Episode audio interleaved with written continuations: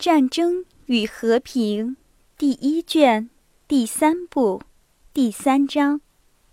主播：鸡腿小木屋。尼古拉·安德烈耶维奇·鲍尔康斯基老公爵在一八零五年十二月接到了瓦西里公爵的信，说他要同儿子一道来拜访。我要出差视察，当然为了拜访您，我敬爱的恩人。我觉得一百里路说不上是绕道。他在信上这么说：“我的阿纳托尔要伴我上路，他是到军营中去的。”我希望您准许他亲自向您表示，像对他父亲那样对您所报的深厚敬意。那么，用不着把玛丽带出去了。求婚的人们要亲自上门了。矮小的公爵夫人听到这话，不当心地说：“尼古拉·安德烈耶维奇公爵皱了皱眉，没有说什么。”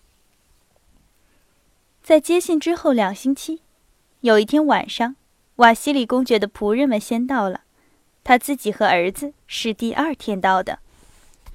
老鲍尔康斯基一向瞧不起瓦西里公爵的为人，近来因为瓦西里公爵在新皇朝巴夫尔和亚历山大的时候有了高官厚禄，更加瞧不起他了。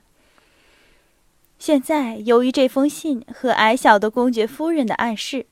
他明白了是怎么回事儿，而对于瓦西里公爵的瞧不起，在尼古拉·安德烈耶维奇公爵的心中，变成了恶意的轻视了。他说到他的时候总是哼鼻子，在瓦西里公爵要到的那天，尼古拉·安德烈耶维奇公爵是特别的不高兴，并且有脾气，或者是因为瓦西里公爵要到，他才有脾气。或者是因为他有了脾气，才特别不高兴瓦西里公爵的来到。但总之，他是有脾气的。齐昂早晨就劝了建筑师不要带报告去见公爵。您听，他怎么在走？齐航说：“要建筑师注意公爵的脚步声。他用脚跟儿在走。”那么我们知道，但是和寻常一样，在早晨九点钟前，公爵身穿着貂皮领的天鹅绒皮大衣，头戴貂皮帽，出门散步。头天晚上落了雪，尼古拉·安德烈耶维奇公爵经常散步走过的到花房的路径已经扫过了，在被扫的雪上可以看到扫帚的痕迹，有一把锹。插在路旁脆弱的雪堆上，公爵皱着眉，沉默着走过花房、下房和厢房。雪橇可以通过吗？他问陪他回家的可敬的，在面貌和态度上与主人相似的管家。雪神大人，我已经叫人扫除大道了。公爵点了点头，走到台阶前。谢谢您，主啊！管家想。脾气过去了。车子不容易通过，大人。管家补充说：“听说大人有一个大臣要来见大人。”公爵向管家转过身来，用皱着的眼睛注视着他。什么？大臣？什么大臣？谁吩咐的？他用尖锐的、粗暴的声音说：“你们不替我的女儿公爵小姐扫路，却替大臣扫路。我没有大臣们，大人。我以为你以为……”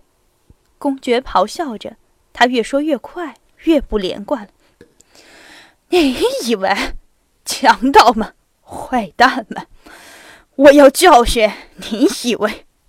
于是他举起手杖向阿尔巴特挥去。假若不是管家不自觉地躲开这一击，便打到他了。你以为？坏蛋们！他急促地叫着。但是，虽然阿尔巴退之，因为自己大胆躲开打击而恐惧着走到公爵面前，恭顺地垂着秃头，或者也许正因此，公爵继续叫着：“坏蛋们，把血扔回路上去！”却没有再举起手杖，疾步走回房间里去了。在饭前，公爵小姐和布瑞昂小姐知道公爵有脾气，站着等候他。布瑞昂小姐的光辉的脸似乎是说。我一点也不知道，我是像平常一样。而玛利亚公爵小姐则面色苍白，显得恐惧，垂着眼睛。使玛利亚公爵小姐最感痛苦的是，她知道，在这种时候，她应该做的和布瑞昂小姐一样。但是他不能这么做。他觉得，我要做的，好像是没有注意到，他便要以为，我对于他没有同情心。我要显得我也苦恼、有脾气，他便要说：“我丧气了。”等等。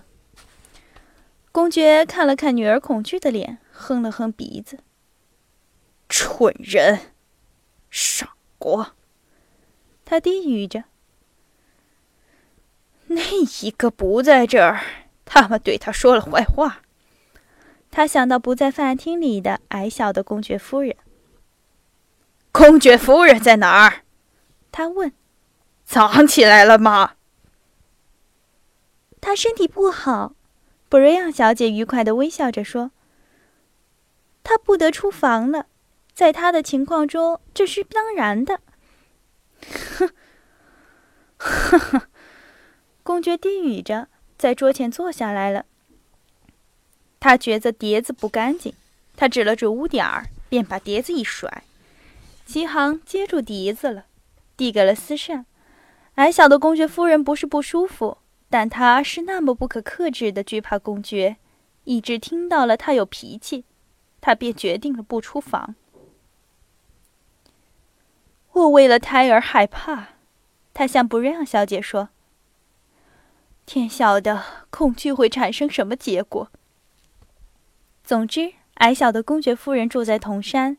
经常对老公爵怀着恐惧和他所不自觉的厌恶，因为恐惧是那么的占优势，以致他不能感觉到厌恶。在公爵方面也有厌恶，但他被轻视所掩盖了。公爵夫人在铜山住惯了以后，特别欢喜博瑞昂小姐，和她整天在一起，请她在自己的房中过夜，常常同她说到公公。并且批评他。有客人要到我们这儿来了，公爵。博瑞昂小姐说，用红润的手打开白餐巾。库拉根公爵大人和他的儿子，我听说的。他探问的说：“ 哼，这个大人是一个后生小子，是我派他差事的。”公爵愤怒的说：“他儿子为什么要来？”我不明白。丽萨菲塔、卡尔诺夫娜公爵夫人和玛利亚公爵小姐也许知道。我不知道他为什么要把他儿子带到这儿。我不需要他来。他望了望面色发红的女儿。不好过是吧？是怕二八退治这个蠢材，今天所说的那个大臣吗？不，爸爸。布瑞昂小姐的话题虽然没有获得成功，但她没有停止。她说到花房，说到新开的花的美丽。于是公爵在用汤以后变得和气了。饭后，他去看媳妇。矮小的公爵夫人坐在小桌子旁，和女仆玛莎在闲谈。她看见了公公，便脸色发白。矮小的公爵夫人改变了很多。她现在与其说是美，不宁说是丑了。她的腮凹下去了，嘴唇向上撅起，眼睛陷下去了。是的，有一点累赘。他回答了公公的问题。公公问他觉得如何？你不需要什么吗？不，谢谢爸爸。啊，好的。好的，他出去了，走到仆人房前。阿尔巴退之垂头站在仆人房里。路堵起来了吗？堵起来了，大人。看在上帝的情面上，饶恕我吧，只是因为我的愚蠢。公爵打断了他的话，并且发出了不自然的笑声。哈，哈哈，哦，好的，好的。他伸出了手给阿尔巴退之吻，然后回书房去了。晚上，瓦西里公爵到了，车夫们和仆人们在说成了达到的大路上接他。在故意铺了雪的路径上叫喊着，把他的马车和雪橇拖到了厢房。瓦西里公爵和阿纳托尔被招待在个别的房间里。阿纳托尔脱了大衣，手叉着腰，坐在桌前微笑着，用他的美丽大眼睛漫不经心地凝视着桌子角。他把他的全部生活看作连续不断的娱乐。这种娱乐是别人为了某种缘故为他负责安排的。现在，对于访问怪癖老人和富而丑的女继承人，他也是这么看法。这一切照他的预料，或许是结果很好的，很有趣的。假使他很有钱，为什么不娶她呢？这是绝不碍事的。阿纳托尔想。他按照他的习惯，细心的讲究漂亮的刮了脸，洒了香水，并且带有天生的善意的得意的表情，高抬着美丽的头走进了父亲的房。瓦西里公爵身边有两个侍仆，忙着在替他穿衣服。他自己兴奋地回顾了一下，愉快地向进来的儿子点了点头，似乎他说：“对了，我正需要你这样。”不，不是说笑话，爸爸。他很丑吗？啊？他用法语问，好像是继续着在途中谈过不止一次的问题。不要说了，废话。最重要的是，是你在老公爵面前要极力显得恭敬懂事。